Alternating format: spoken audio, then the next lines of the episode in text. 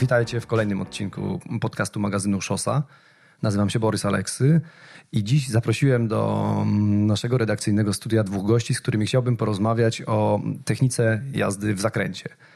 Temat poruszany już wcześniej przez Michała Gołasia na, na łamach lipcowego numeru szosy. Dziś chciałbym trochę innym gronie rozwinąć i poszerzyć, bo, bo yy, podcast daje nam tą możliwość, żeby trochę dłużej się skupić na problemie, a wydaje mi się, że że jest on bardzo złożony i wymagający szerokiego omówienia. Zaprosiłem dzisiaj Mikołaja Jurkowlańca, który mm, jest moim redakcyjnym kolegą i Maćka Pająka, reprezentującego Fundację Pomba. To są specjaliści od budowy tras rowerowych MTB, a, a także od y, szkolenia mm, kolarzy górskich, kolarzy jeżdżących w terenie. Od razu też odpowiadając na pytanie, które mogłoby się pojawić, dlaczego, co tu robi Endurak z nieogolonymi nogami i dlaczego on ma nam mówić o tym, jak się jeździ na rowerze szosowym. Otóż ja y, po pierwsze wiem, że zagadnienie techniki jazdy na rowerze górskim jest znacznie lepiej zbadane, dużo więcej się o nim mówi, a przede wszystkim wydaje mi się, że świat MTB i świat szosy wcale wbrew pozorom w tym kontekście nie są od siebie yy, szczególnie różne, bo wciąż mamy dwa koła, wciąż mamy yy, łuk, wciąż mamy te same siły działające na kolarza i, fizyka obowiązuje w, każdej sytuacji. Maciek, zacznijmy od podstaw. Co jest według Ciebie naj, najważniejsze, od czego należałoby zacząć w rozwijaniu swoich umiejętności jazdy w zakręcie na rowerze szosowym? Tak, osoby, które decydują się na przykład na wzięcie udziału w szkoleniu lub zastanawiające się, że możliwe, że chyba z moją techniką jazdy nie jest aż tak super, bo z czymś sobie nie radzą, e, już mają dosyć dużą przewagę nad tymi, którzy myślą, że jest wszystko w porządku. Bo bardzo duża część osób przychodzących do nas na szkolenia techniki jazdy MTB po prostu uświadamia sobie, że jednak nie jest tak różowo, że nie jest tak fajnie, aż tak dobrze mi nie idzie.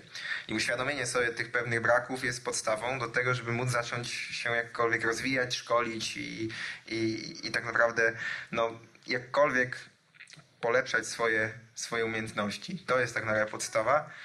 A jeśli chodzi o podstawy, jeśli chodzi o już same szkolenie, no to warto sobie zapamiętać takie trzy podstawowe na dzień dobry e, wskazówki, że po pierwsze, żeby się nauczyć czegoś, to trzeba jeździć wolno i uczyć się wszystkich elementów na niedużej prędkości, która zapewnia nam poczucie bezpieczeństwa, pełną kontrolę, tak żeby nasze e, złe nawyki, które na pewno każdy z nas ma, mogły zostać wyparte przez te nowe poprawne nawyki, ale nie da się ich nauczyć przy dużej prędkości. E, dwa, no nie, jesteś, nie możemy omijać pewnych elementów tej nauki, to znaczy nie, na, nie możemy sobie nagle z początkującego wskoczyć na level ekspert i jeździć już tak szybko, jak Kwiatkowski na, na zjazdach. Mm, no i trzecia rzecz tak naprawdę, która, która jest bardzo istotna, jeśli chodzi o technikę jazdy, to na samym początku warto starać się uczyć samemu tych pewnych elementów, żeby nie było presji tego lepszego lub z kimś, kto jest na naszym poziomie, ale także warto spróbować znaleźć sposób, żeby popatrzeć na siebie gdzieś od boku. To znaczy, żeby ktoś ci zrobił zdjęcie, czy powiedział, jak wyglądasz na tym rowerze, jakie masz ułożenie ciała i tak dalej. I to są takie trzy rzeczy, które pozwolą nam jakkolwiek się e, rozwinąć w tym temacie. Powiedziałeś, że potrzebna jest świadomość. Okej, okay, mamy już tą świadomość. Wiemy, że jazda jest, y, nasza jazda jest nie, nie, nie idealna, tak? Łatwo się zorientować. Przeważnie mm, pewnie wynika to z tego, że, że boimy się w zakręcie. Myślę, że strach jest tutaj takim, takim uczuciem, który najczęściej towarzyszy i powoduje też mnóstwo problemów. Boimy się, usztywniamy, y, rower nie jedzie dokładnie tam, tam, gdzie byśmy chcieli. To chyba jest oznaka, że można coś zmienić. Od czego byś zaczął, y, w, rozmawiając z taką osobą?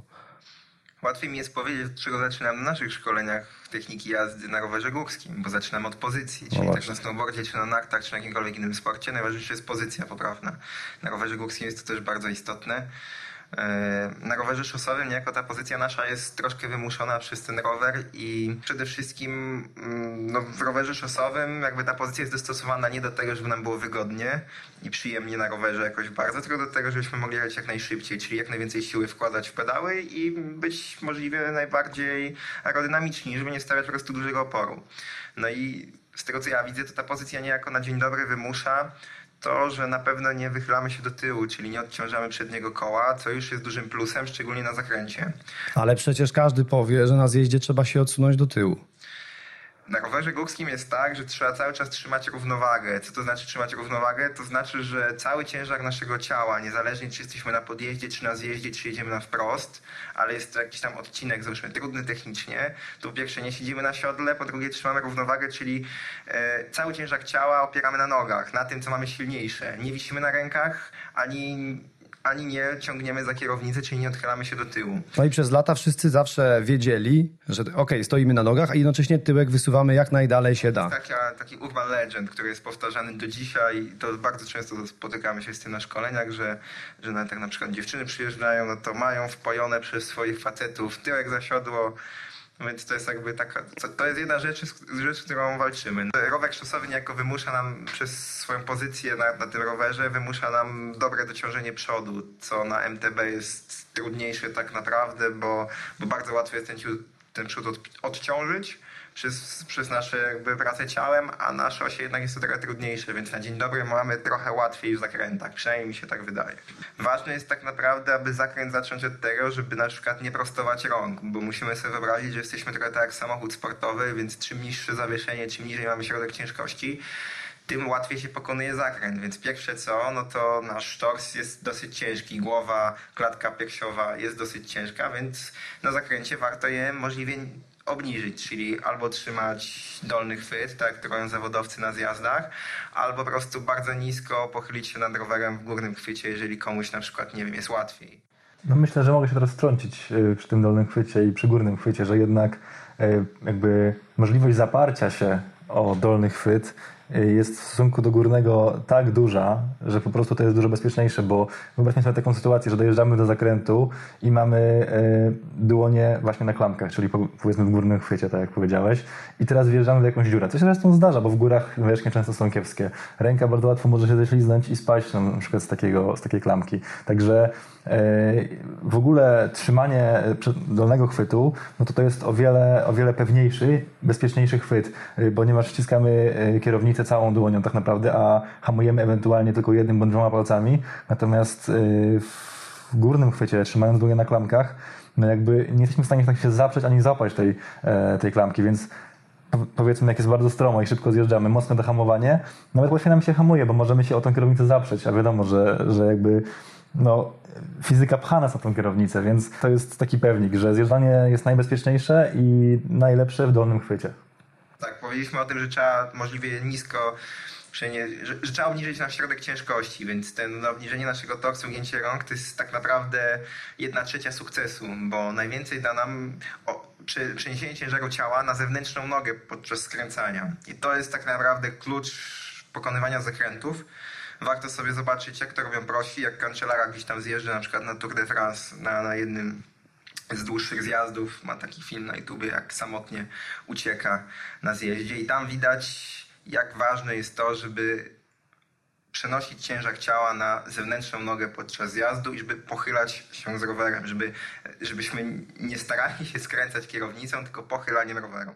Może prześledźmy po prostu cały łuk od początku, od jeszcze momentu przed łukiem i mówmy sobie po kolei, jak powinno to wyglądać, bo wydaje mi się, że Oczywiście jest dużo jeszcze ważnych aspektów, do których przejdziemy, mam nadzieję, dalej za jakiś czas, ale zacząłbym od tego, że jeżeli chcemy dobrze skręcić, to musimy do tego zakrętu też dobrze dojechać. Nie, możemy, nie może być tak, że właśnie schowaliśmy bidon, a tu już jest zakręt, prawda? Więc... To, jest, to jest bardzo ważna uwaga, to powiedział Mikołaj, bo, bo tak naprawdę zakręt zaczyna się jeszcze długo przed zakrętem.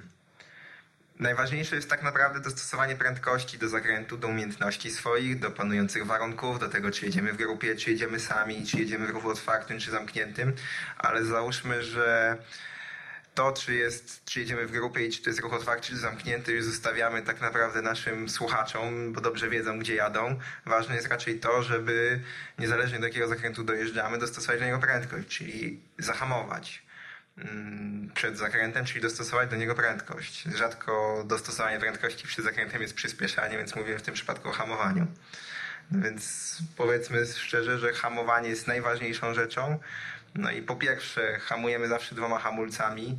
Hamujemy tak, żeby nie blokować kół, no bo wtedy tracimy przyczepność i mogą się zdarzyć różne dziwne rzeczy. Możemy wypaść z zakrętu, można sobie wrócić.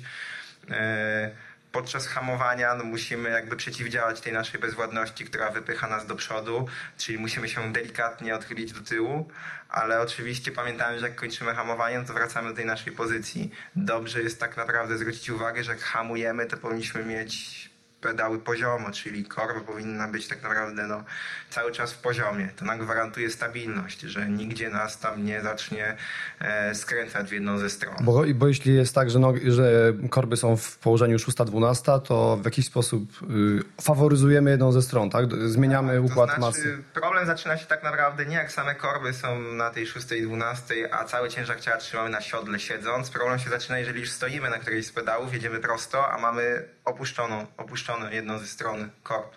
No i wtedy rzeczywiście dzieją się różne rzeczy, po prostu wygląda tak, jakbyśmy samochodem jedną stroną kół w ogóle hamowali, a drugą nie, zaczyna nas przekręcać. Więc to jest tak naprawdę kilka najważniejszych aspektów hamowania.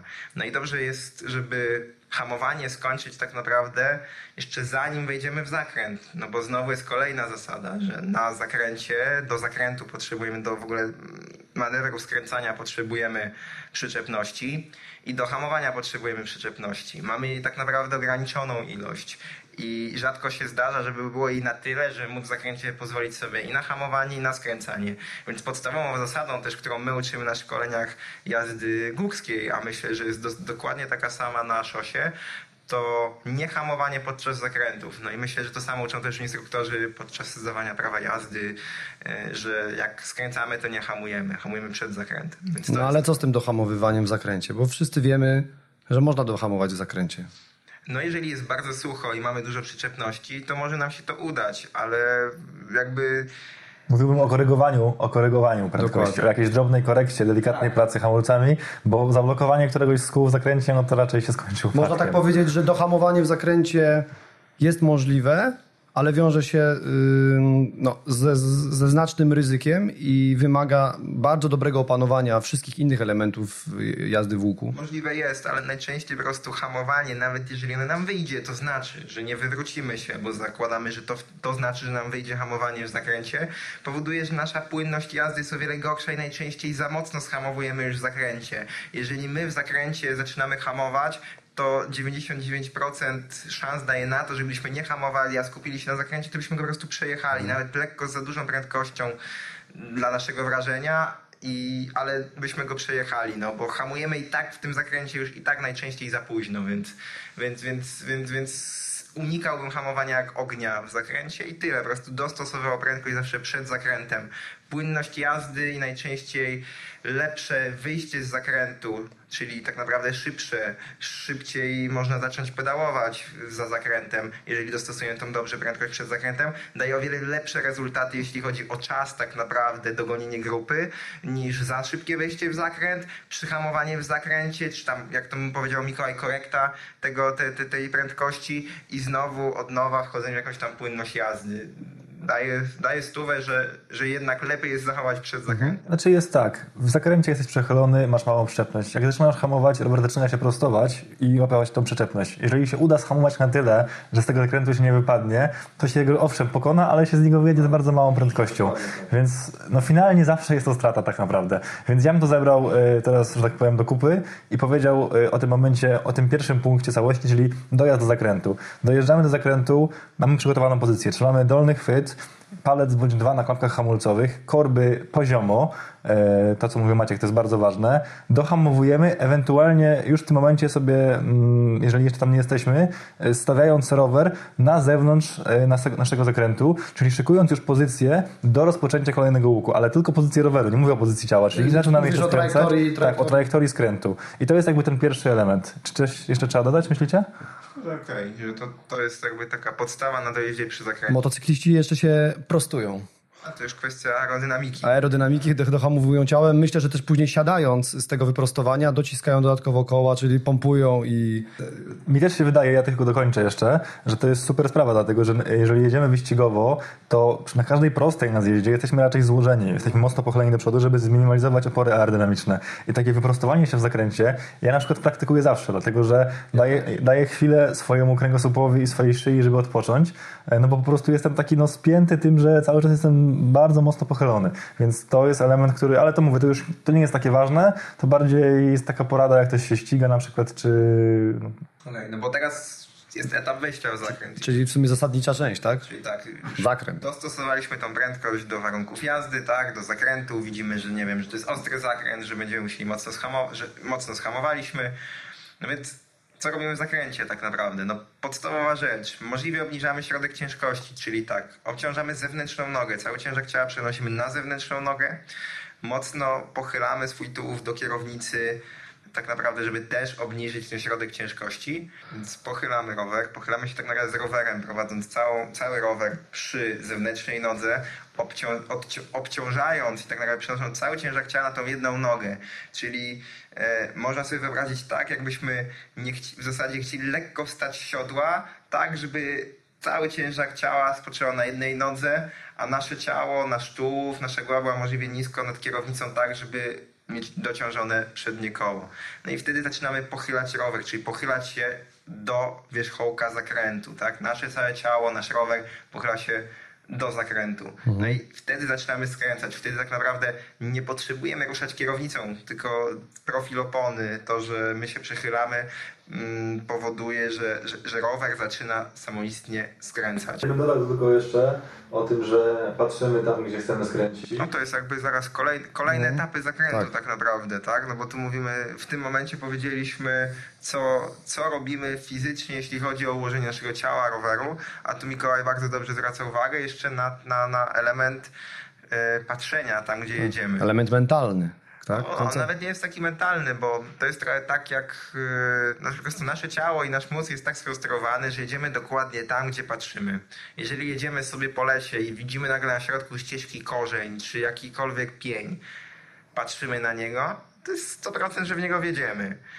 Myśląc jeszcze ciągle, że- by- żebym tylko nie wjechał w ten pień. Dokładnie tak. Tak samo jest z wielkim kamieniem, czy drzewem na poboczu, czy na, czy na, na, na brzegu ścieżki, po której jedziemy i nagle tracimy kontrolę i patrzymy na to drzewo, bo ona nas przeraża. A w szosie, no to powiedzmy, że to jest zewnętrzna część łuku i barierka i przepaść za nią. Tak. przepaść, łąka czy cokolwiek innego, jeżeli nas to przeraża, bo, bo właśnie nie chcemy tam jechać, a na to patrzymy, no to 100% że tam wjedziemy, więc można, może to nam przeszkadzać, ale może nam to też pomagać, bo jeżeli będziemy sobie wchodząc w zakręt patrzeć możliwie najdalej, czyli na koniec zakrętu, na już na, na jego zakończenie lub na prostą za zakrętem, o wiele łatwiej nam będzie ten zakręt pokonać i nasze ciało samoistnie się ułoży też do tego zakrętu. Mhm. Czyli patrzymy tam, gdzie chcemy pojechać, czyli jest to tak naprawdę zwrócenie wzroku do wnętrza zakrętu, gdzieś tam daleko na, na jego wyjście. No, nawet jeśli go nie widać, to na niego patrzymy, tak? Powinniśmy go tam szukać. Tak, to znaczy mm, już mieć go gdzieś tam na celowniku.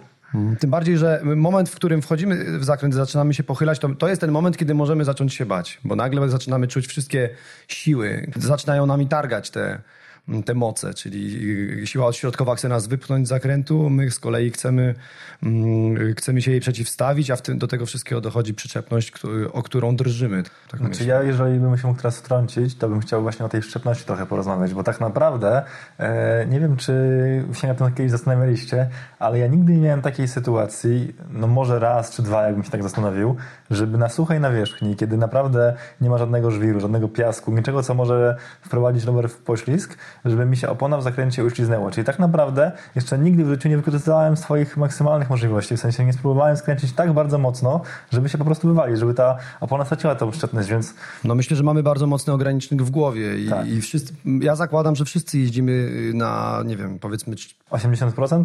ja nawet chciałem powiedzieć 50, ale nie wiem, bo to Być może, być takie może strzelanie, jest to nie? 50. że Tak, no zawsze na wyścigu dopiero człowiek się przekonuje, kurczę, nie wiedziałem, że ta opona tak trzyma, bo wymusza na tobie powiedzmy ktoś jecha, jazdę szybszą niż normalnie byś sam sobie jakby na to pozwolił, prawda? Ale wydaje mi się, A to, to przepraszam, to, to, bo to jest chyba też ważna rzecz, bo, bo to jest to, o czym już Maciek wcześniej powiedział. Właśnie mm, jeżdżenie z innymi ludźmi, najlepiej z takimi, którzy jeżdżą y, dobrze, lepiej od nas. y, Właśnie jest, to się zgodzisz Maciek, nie? Bardzo dobrą metodą. obserwacja lepszych po prostu i tego jak biorą zakręty, jak pracują Podążanie, podążanie z czyimś, czyimś śladem jakby uwalnia cię trochę z tego ograniczenia, które masz w głowie, jak szybko mogę wejść w zakręt. No Z tak można. strony tak, ale jest to też kontrowersyjny temat, bo znowu To jest dla zaawansowanych moim zdaniem. To znaczy, jeżeli już przejdziemy te pierwsze etapy, w których nauczymy się poprawnej techniki, w której już, no nie wiem, mamy dobre nawyki, jesteśmy o tym przekonani, no to, a mamy na przykład jakieś blokady w głowie po prostu przed, przed prędkością, no to wtedy może to być jakiś sposób na to, żeby przezwyciężyć pewne blokady i pewien strach na to, że jeżeli nasz kolega jeździ na takim samym rowerze z tymi samymi oponami I przejechał? przejechał, no to, może, to nam też się powinno udać, ale na pewno nie jest to sposób na to, jeżeli zaczynamy jeździć na szosie, jedziemy sobie z kolegą, który jeździ już od pięciu lat i naprawdę bardzo dobrze mu idzie na zjazdach i my tu próbujemy zaraz za nim szarżować, bo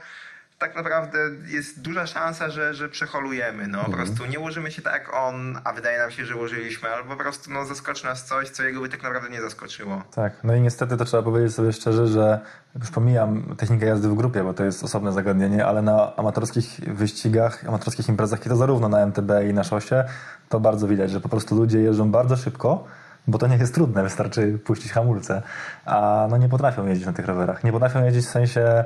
E, Nie mają kontroli. nie mają na tym kontroli. Często widać, że kompletnie źle dobierają trajektorię skrętu, są bardzo sztywni, hamują w zakrętach i tak naprawdę dopóki jest to właśnie na MTB tylko shooter, a na szosie tylko suchy asfalt, to jakoś im się udaje. Ale kiedy zaczyna się robić trudno, zaczyna być mokro na szosie, yy, staje się błotniście na MTB, no to po prostu tych upadków jest całkiem sporo. Szczęśliwie yy, to się na rzadko kończy jakimiś poważnymi konsekwencjami, a- ale to jest bardzo ważne, tak jak Maciek powiedział. Najpierw podstawy, najpierw nauczmy się swojego ciała, dostosujmy pozycję do naszych możliwości, naszych umiejętności. Nie może być tak, że człowiek, który zaczął dopiero jeździć na rowerze, ma pozycję ala Peter Sagan czy, e, czy Cancellara. To wszystko e, musi ze sobą współgrać. E, Dodatkowa sprawa, e, świadomość tego, na czym jeździmy, świadomość tego, z jakim powinniśmy jeździć ciśnieniem, czyli jeszcze ten etap przed samą jazdą, dobór ogumienia i tak dalej, no to też jest bardzo ważne, bo zwykłymi oponami, e, które są trochę szersze niż 23, na przykład 25 e, i dobrym ciśnieniem możemy sobie tyle pomóc,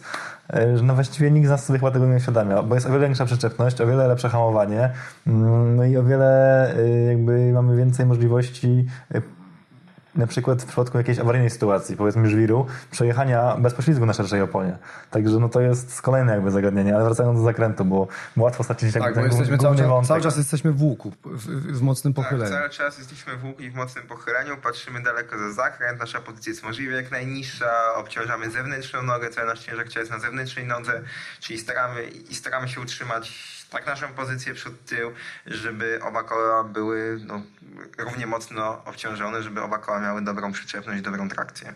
I cieszymy się tym, bo to jest chyba Wtedy jeden jest- z przyjemniejszych elementów Wtedy to jest- kolarstwa szosowego, tak, kiedy ufamy swojemu sprzętowi, kiedy jedziemy w granicy swoich możliwości, nie ryzykując tak naprawdę, to pokonywanie łuków to jest po prostu czysta przyjemność. Ja myślę, że tylko zdarzyć się może czasem y, jedna rzecz, która tą przyjemność odbiera. A, kilka się może zdarzyć. Po pierwsze, niezauważony wcześniej piach na, na drodze, który zasadniczo zmienia parametry dotyczące przyczepności naszych kół. Co Y, Co wtedy? Tak, to może i to, to, to jest pierwsza rzecz. A druga rzecz, o której chciałem powiedzieć, to jest po prostu zacieśniający się łuk, czego na przykład nie zauważyliśmy wcześniej. Jedziemy pierwszy raz trasą, a są skały, które zasłaniają y, widoki i widać, że łuk jest tak mocno się zacieśnia, że prędkość, którą mamy i którą wydawało nam się, że dobrze dostosowaliśmy, nagle jest zbyt wysoka. Wtedy trzeba ją znowu dostosować, tak? Lub To znaczy, no tutaj jest jedno, na przykład, jedna dobra odpowiedź na te dwa pytania. Yy, bo w pewnym momencie jest, jest duża szansa, że nie będziemy w stanie zrobić już nic, ale jest duża szansa na to, że będziemy w stanie coś wcześniej zauważyć. I tu kłania się linia pokonywania zakrętu. O ile na wyścigu mamy najczęściej możliwość, jeżeli to on nie, nie odbywa się w, w ruchu otwartym, tylko ruchu zamkniętym, mamy możliwość tak naprawdę mm, wykorzystania całej szerokości drogi. I Mikołaj już wspomniał o tym, że zaczynamy dojeżdżać do zakrętu i zaczynamy od zewnętrznej strony. Tu warto wspomnieć, dlaczego zaczynamy od zewnętrznej strony, no bo to nie jest tylko kwestia tego, że na przykład wtedy łatwiej ścinać, ale przede wszystkim mamy większą widoczność. Jeżeli jest to na przykład zakręt w górach, który, który no zakładamy, że skręcamy w prawo, po prawej stronie mamy na przykład skarpę, czy jakiś kamień po prostu, czy drzewa, nie widzimy końca zakrętu. To możemy sobie sprawdzić tak naprawdę, ile widzimy zbliża, będąc po wewnętrznej stronie zakrętu, czyli po prawej stronie drogi, a po lewej stronie drogi, czyli jadąc po zewnętrznej stronie drogi, o wiele szybciej widzimy koniec zakrętu, widzimy tak naprawdę czy zakręt się zacieśnia, czy mamy gdzie jechać, gdzie jest na przykład poszarpana nawierzchnia, albo czy jest piach. Więc to jest podstawowa rzecz, którą tak naprawdę tutaj jakby musimy połączyć jakby z jakimiś elementami, które nas mogą zaskoczyć, a z wejściem w zakręt i z linią. No i teraz tak, no są jakby, są linie e, wyścigowe, są linie, linie turystyczne, tak w cudzysłowie, to znaczy, że mamy linię, która nam zawsze zapewnia bezpieczeństwo, czyli wejście szeroko i wychodzenie możliwie ciasno z zakrętu. E, wtedy daje nam to możliwość, że jeżeli na, po wewnętrznej stronie na wyjściu z zakrętu jest dziura, jest y, ktoś się wyłożył, stoi samochód, karetka, cokolwiek jest tam czy piach, to mamy możliwość tak naprawdę wcześniejszego skończenia zakrętu i wyjścia po zewnętrznej. Jeżeli zaczynamy wchodzić po wewnętrznej w zakręt, to po pierwsze mamy ograniczoną widoczność, o wiele później dostrzeżemy, co jest za zakrętem. Po drugie, jesteśmy w stanie czy nie jesteśmy w stanie potem, jeżeli wyjdziemy z jakąś tam maksymalną prędkością do pokonania tego zakrętu, skorygować jakikolwiek tor, no bo jak nas wyrzuca na zewnętrzną, a mamy prędkość, która nas tak naprawdę prowadzi na tą zewnętrzną, to nie jesteśmy już w stanie w samym zakręcie nagle skorygować i wejść do wewnętrznej, jeżeli w tym przypadku na zewnętrznej stronie zakrętu coś się wydarzyło, czy chcemy coś ominąć. No więc to jest jakby pierwsza podstawowa rzecz, która pozwala nam jakkolwiek potem uniknąć na przykład tego piachu czy żwiru, bo możemy po prostu go ominąć, tak? Przy, przy, przy, dobrej, przy dobrym wejściu w zakręt. Ja mogę coś tylko powiedzieć, że to jest bardzo, mi się wydaje, prosta, fajna lekcja. Ja polecam obejrzeć zawsze jakiś wyścig samochodowy na torze. Tam jest naprawdę idealnie pokazane, jak obrać trajektorię zakrętu, żeby pokonać go możliwie szybko.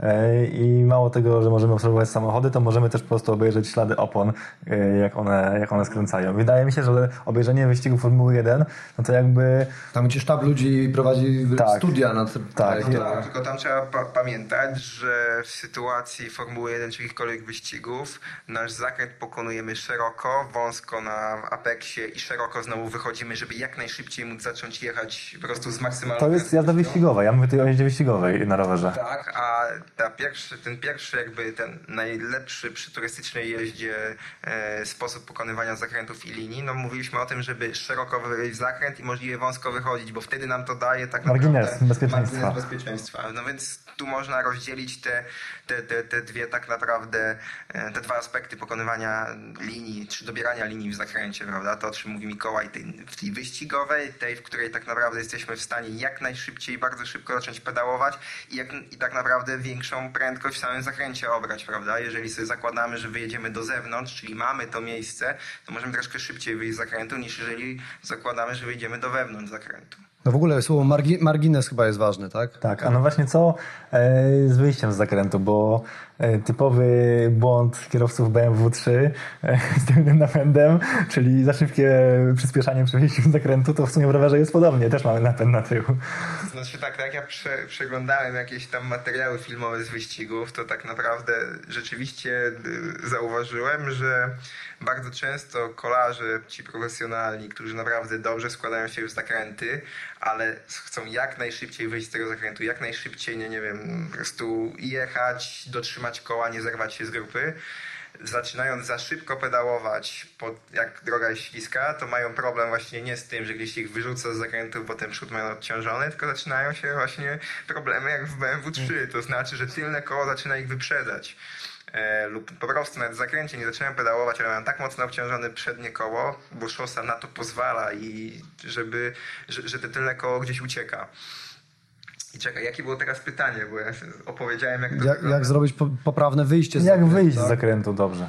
jak wyjść z zakrętu. No, myślę, że jakby znowu kluczem jest ta linia, prawda? Jeżeli linię mamy dobrze obraną i nie mamy problemu z, ze zmieszczeniem się w zakręcie, no to musimy tak naprawdę znowu wrócić do jakiejś tam pozycji, w której będziemy pedałować, tak? No bo ona jest inna. Nie mamy opuszczonej nogi, jak pedałujemy, czyli tak naprawdę prostujemy rower, czyli stawiamy go do pionu razem z naszą pozycją, wtedy nie przeciągamy tego momentu, w którym mamy też tą nogę opuszczoną, bo tak naprawdę powinno to wyglądać tak, że rower przechyla się dokładnie w momencie, kiedy zaczynamy, znaczy nogę opuszczamy i obciążamy zewnętrzną nogę dokładnie w momencie, kiedy zaczynamy przechylać rower. Jest tak niejako wynikowa przechylania roweru. Tak samo jest potem, jak go prostujemy. To znaczy, że jeżeli prostujemy rower, to nasze nogi wracają do poziomu albo zaczynamy pedałować, tak? No ważne jest w tym wypadku, żeby ocenić przyczepność samemu i wiedzieć, czy możemy już całą siłę, którą mamy w norach, te, te, te ponad 1000 W od razu włożyć, nawet chwilowe, w pedały, żeby nam grupa nie uciekła, czy jednak nie można aż tak mocno zacząć pedałować, bo jest ślisko i, i, i może się zdarzyć jakiś poślizg, co A, jest bardzo istotne. Ale nie macie wrażenia, że to jednak już są sytuacje ekstremalne, to o czym mówimy, że raczej na wyjściu z zakrętu, no to, to się wydaje być jednak najbezpieczniejsza faza i nie, nie wiążąca się ze znacznym ryzykiem. No tak, Raczej mówimy tu chyba o optymalizacji, optymalizacji, nie wiem, prędkości jazdy, tak? No, jak Wydaje mi się, że przy takiej wolnej agrawce y, często nam się wydaje, że y, skończyliśmy już nawrót, a zaczynamy właśnie, nie wiem, wstajemy, bo chcemy pedałować, a dalej nas wynosi z zakrętu. W sensie dalej, tak mi się wydaje, że ważne jest, żeby skończyć też płynnie, bo, bo po prostu y, czasami chcąc zbyt szybko wyjść właśnie z tego zakrętu, no to robimy jakieś błędy. Już nie mówię o upadku przy tym, jak nas wyprzedzi tył, ale no to szczególnie chyba jest widoczne na przełajach i na MTB, kiedy kolarze często po łuku zaczynają pedałować i po prostu tylne koło im się zaczyna ślizgać i, i finalnie jadą wolniej, bo, bo mogliby już przyspieszyć, a oni się poślizgnęli, poświęcili czas, żeby wyjść z tego poślizgu, także no e, Chodziło mi Wydaje że- mi się, że każda faza jest istotna. Oczywiście ta jest już najbezpieczniejsza. e, Tak, no ja po prostu No nie nie- wiem, czy jest najbezpieczniejsza. Dokładnie, no bo, bo? No ale tak zakładamy, że braliśmy dobrą linię, że, że, więc wydaje się, że rzeczywiście jest to już jakby faza, w której czeka na nas najmniej niespodzianek. Myślę, że tu warto y, jakby skupić się na tym, co Mikołaj przed chwilą powiedział, takie słowo klucz płynność. Bo tak jak Borys na samym początku mówił o tym kancelarze, który, tak, który płynął przez zakręty, to jest jedno tak naprawdę z najważniejszych rzeczy, czyli jakby zachowanie płynności skręcania i jazdy, czyli jak najmniej tak zwanych kanciatych ruchów, ostrych szarpnięć, mocnych szarpnięć czy nogami, czy rowerem podczas pochylania, czy rozpędzania się, czy hamowania. Wszystkie te elementy, które składają się na ten zakręt, na dojazd do niego, wejście w łuk, potem wyjście, jeżeli są robione płynnie, to też to przyspiesza naszą jazdę. Ja myślę, że, mm, nie, że to, y, skoro do tego doszliśmy, to, to, to można pójść dalej. Jak chyba we wszystkim, co robimy w życiu, o, o tej kanciastości lub jej braku naszych ruchów, y, decydują znowu te czynniki gdzieś na pograniczu, gdzieś między mózgiem a mięśniami. I możemy tym sterować na pewno odpowiednio oddychając, w jakiś sposób myśląc o tym, żeby się odprężać. Czyli chyba, chyba tu się wszyscy zgodzimy też. Tak naprawdę tego wcześniej. No, to jest Aha, no, no tak. To Prawda jest taka, że.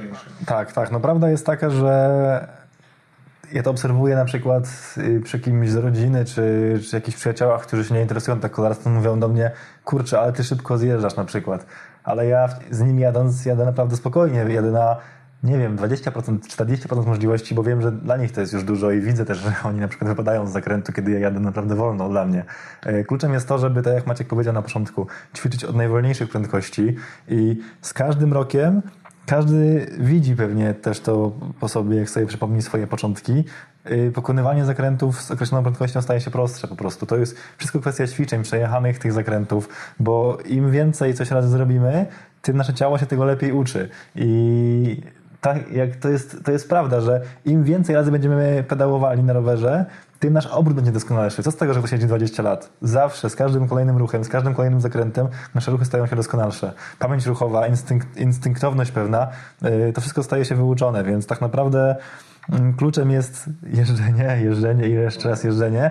A kolejna sprawa jest też taka, yy, że warto, wydaje mi się, pouczyć się jeździć na rowerze szosowym yy, nie tylko w taki oczywisty sposób. Wjechaliśmy na górę i zjeżdżamy, tylko na przykład pojechać kiedyś do parku na jakąś szutrową drogę, poskręcać na szutrze, zobaczyć jak ten rower się zachowuje, kiedy się lekko uśliźnie któryś z kół.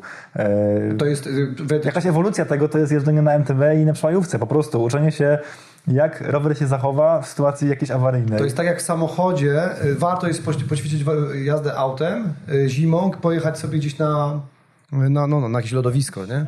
I jeszcze powiedziałem o jednej ważnej rzeczy, która może jest ważniejsza w przypadku wyścigów przełajowych i MTB, ale w przypadku szosowych szczególnie kryteriów yy, wydaje mi się ważna, ale i takich jazd yy, typu ustawka, bo wiadomo, że na takiej ustawce jest 30 osób, z tego 20 jedzie w trupa, a 10 robi sobie trening. I tych 20, co jedzie w trupa, w pewnym momencie jest tak, są tak zmęczeni ci ludzie, że oni już nie kontrolują roweru, ich ruchy już nie są płynne, ich ruchy stają się ociężałe, stają się takie nieskładne, więc wydaje mi się, że bardzo ważne jest, tylko róbmy to raczej w pojedynkę, ćwiczenie yy, zakrętów na dużym zmęczeniu. Czyli na przykład, jeżeli robimy sobie jakiś trening interwałowy, to po pokonaniu podjazdu spróbujmy zjazd zjechać yy, w miarę szybko jednak, dlatego że to, co później, to, co na treningu przećwiczymy, czyli jazdę, kiedy mamy mało tlenu tak naprawdę w mózgu, e, to, to też jest ważne, dlatego że no proszę sobie to wyobrazić. Wjechaliście podjazd z maksimum swoich możliwości. Właściwie macie właściwie ciemno przed oczami, a teraz czeka was trudny zjazd i trzeba go pokonać. W, takich warunkach, tak w takich warunkach, kiedy ciało wcale nie chce z nami współpracować. Ręce są sztywne,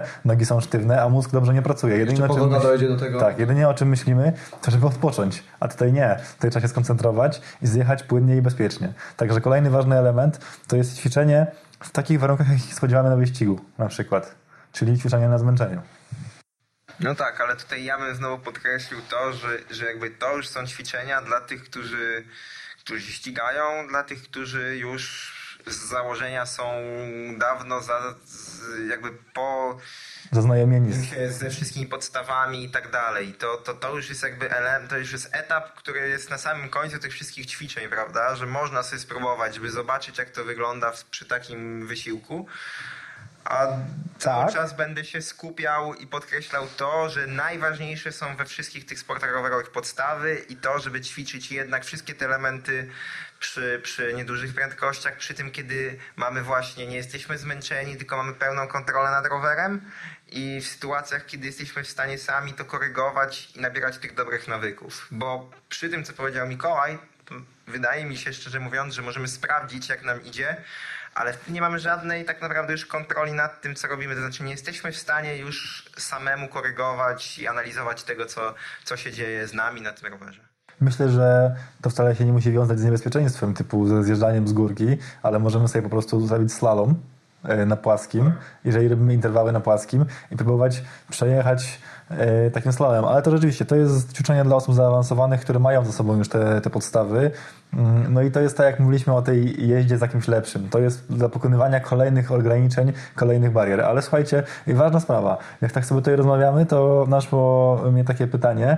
E, mamy ten zakręt, kiedy coś nagle się dzieje. Jest jakaś dziura ogromna, e, nie wiem, wyjechało nam auto może, chociaż tego już e, powiedzmy, że nie ma, dlatego że każdy z nas wie, że wchodzimy w zakręt bezpiecznie i nie uciekamy na lewy pas, ale okej. Okay. Pojawiły się żwiry czy piasek. E, co wtedy? Czy prostujemy rower, schamowujemy i próbujemy zachować trajektorię tą wcześniejszą, którą obraliśmy, czy składamy się mocniej, nie wiem, ryzykujemy w jakiś sposób utratę przyczepności, zacieśniamy ten łuk, co wtedy zrobić Maciek? No bo powiedz, to jest, to jest sytuacja, którą każdy pewnie z nas miał. Jechaliśmy w zakręt, okazało się, że na środku tego zakrętu, gdzie planowaliśmy przejechać, leży piasek. No, w, enduro, w enduro podnosisz przednie koło, robisz ja bym, zrobił, ja bym zrobił jedną z dwóch rzeczy. Albo po prostu ten piasek wjechał i y, był gotowy na lekki uślizg, bądź mocny uślizg i się na to przygotował i starał się to skontrolować. Albo druga opcja, schamowanie i spróbowanie ominąć tego. Ewentualnie przeprostowanie zakrętu, pojechanie w lewo, no ale wtedy, jeżeli jesteśmy w ruchu otwartym, ryzykujemy zderzenie z samochodem ciężko tutaj dać jakąś jedne, jedną wskazówkę, co wtedy, no bo wszystko zależy od sytuacji, tak? Możemy sobie milion sytuacji wymyślić i każda będzie tak naprawdę inna. To pytanie, raczej hamujemy, czy raczej próbujemy wjechać w przeszkodę, czyli wjechać w dziurę, wjechać w piasek i przejechać przez to? Myślę szczerze mówiąc, że jeżeli ta przeszkoda nie jest jakaś ogromna i, i załóżmy widzimy, że ten piasek nie jest rozsypany do samego końca zakrętu, tylko na przykład jest jakaś łata tego, tego piachu, to ja bym próbował raczej przez niego przejechać, poczekał, jakby postarał się trochę rozluźnić, poczekał nawet na lekki uścisk i liczył na to, że za chwilę jak wyjdziemy z piachu, to wrócimy na odpowiedni tor, złapiemy znowu przyczepność.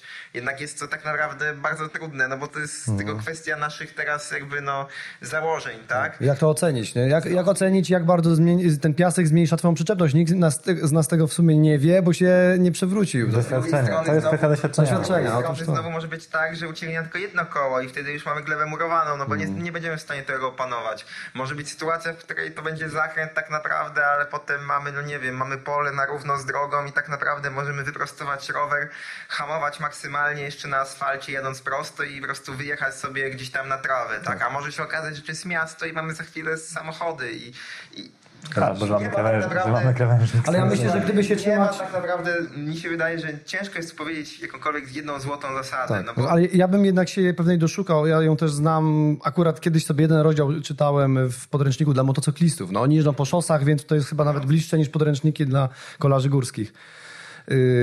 że jednak starasz się unikać cały czas, trzymać tej zasady, nie hamujesz, kiedy motocykl jest przechylony, czy rower jest przechylony. W związku z tym yy, jeśli wymagane jest w tej, w tej niespodziewanej sytuacji wytracenie prędkości, to prostujesz pojazd, prostujesz rower, wytracasz ją maksymal, w maksymalnie krótkim czasie na tyle, na ile ci pozwala e, miejsce, no i później szybko składasz się znowu. No, prawdopodobnie być, ominąłeś właśnie przeszkodę i możesz z mniejszą prędkością ominąć. Mm. To jest wszystko tak. Jeżeli jest margines bezpieczeństwa zachowany, co mamy na to no czas. A jeżeli jedziemy na krawędzi, to niestety... No, Dlatego zawodników tak, zawodnicy tak się pięknie przewracają na wyścigach, tak? Jak oni idą na mak... powiedzieć właśnie, że przez to, że zawodnicy jednak no mają jeden cel, wygrać wyścig i jechać jak najszybciej, więc oni cały czas balansują na tej granicy bezpieczeństwa, najczęściej nie zostawiając marginesu na, na, żadne, na, na żadną nieprzewidzianą sytuację. To znaczy, no, wyścig się toczy, wszyscy liczą na to, że marszale pojechali, zabezpieczyli każdy element, że nie będzie, stało, nie będzie stał samochód poprzek drogi, ani żaden balon się nam nagle na drogę nie przewróci.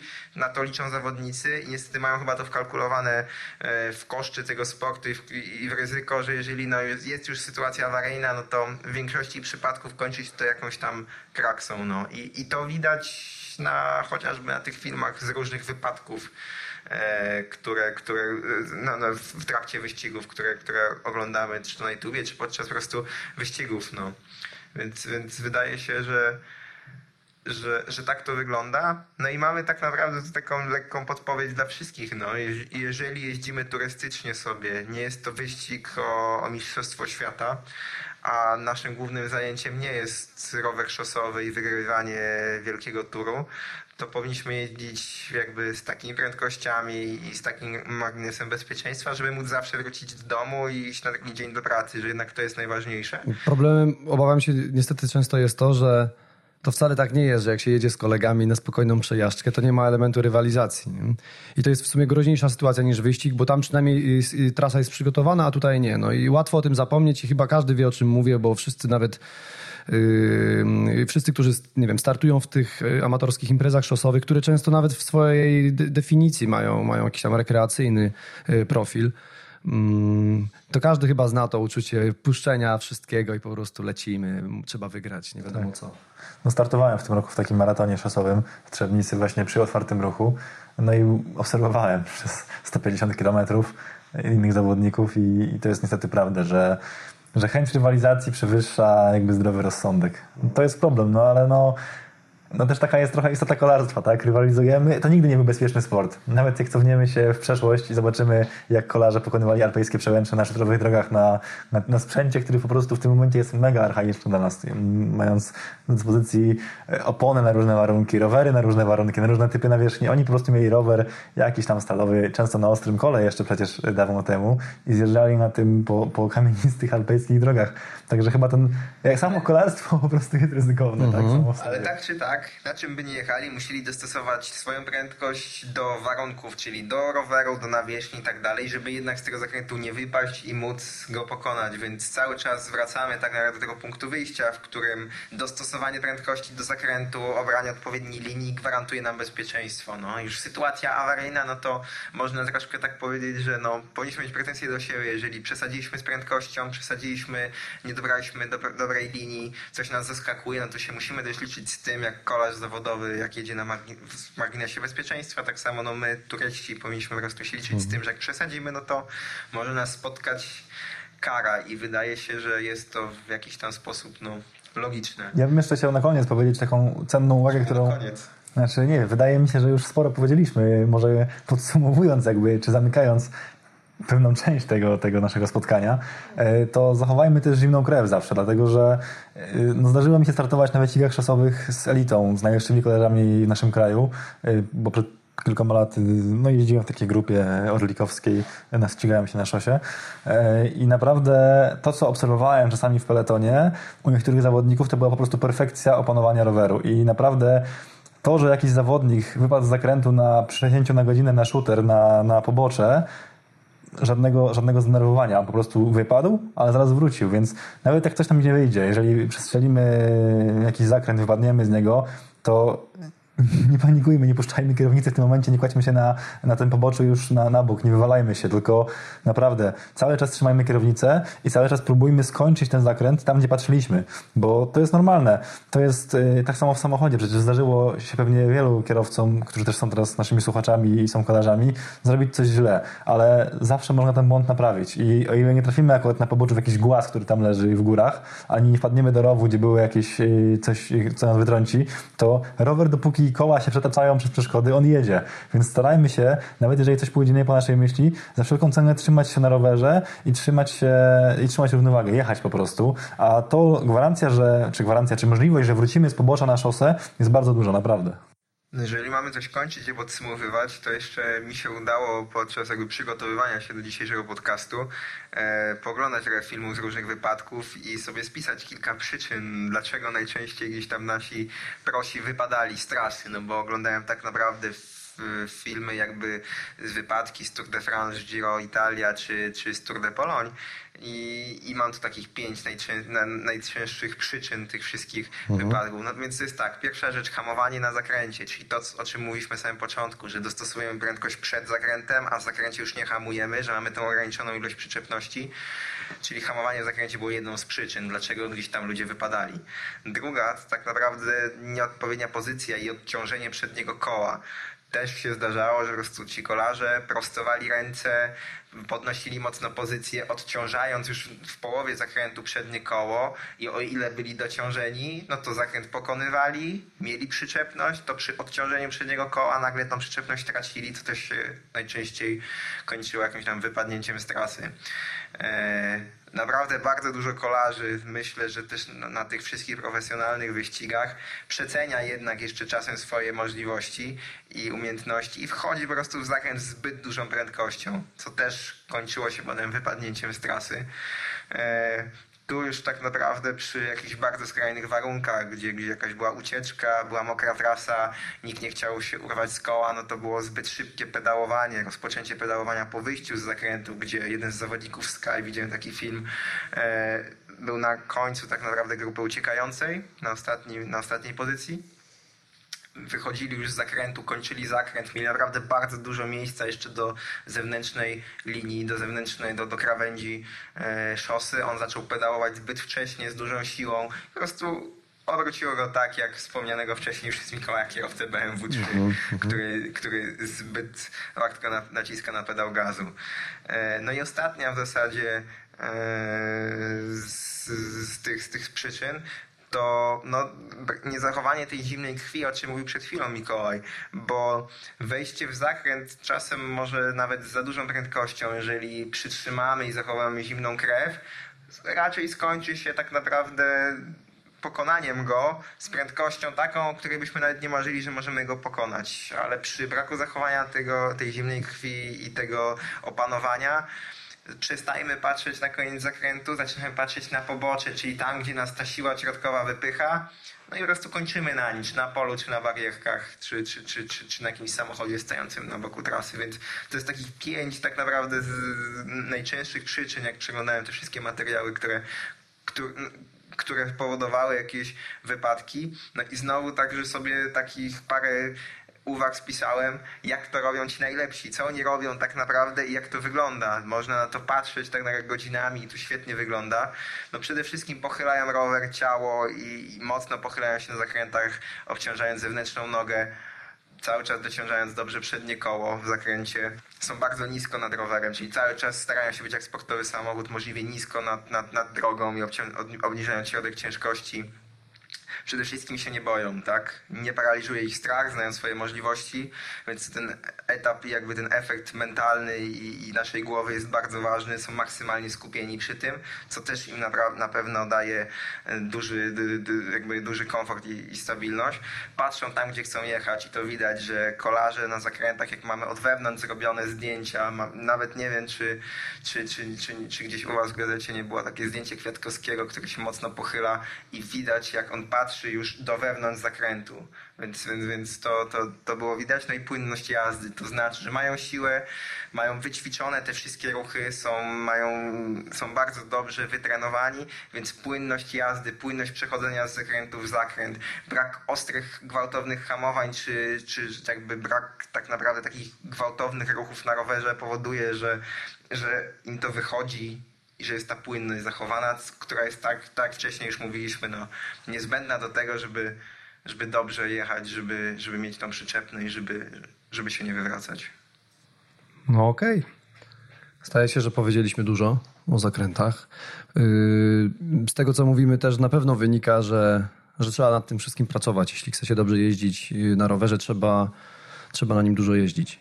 Dziękuję yy, za rozmowę Mikołaj, Mikołajowi i Maćkowi. Ja nazywam się Borys Aleksy. Do usłyszenia.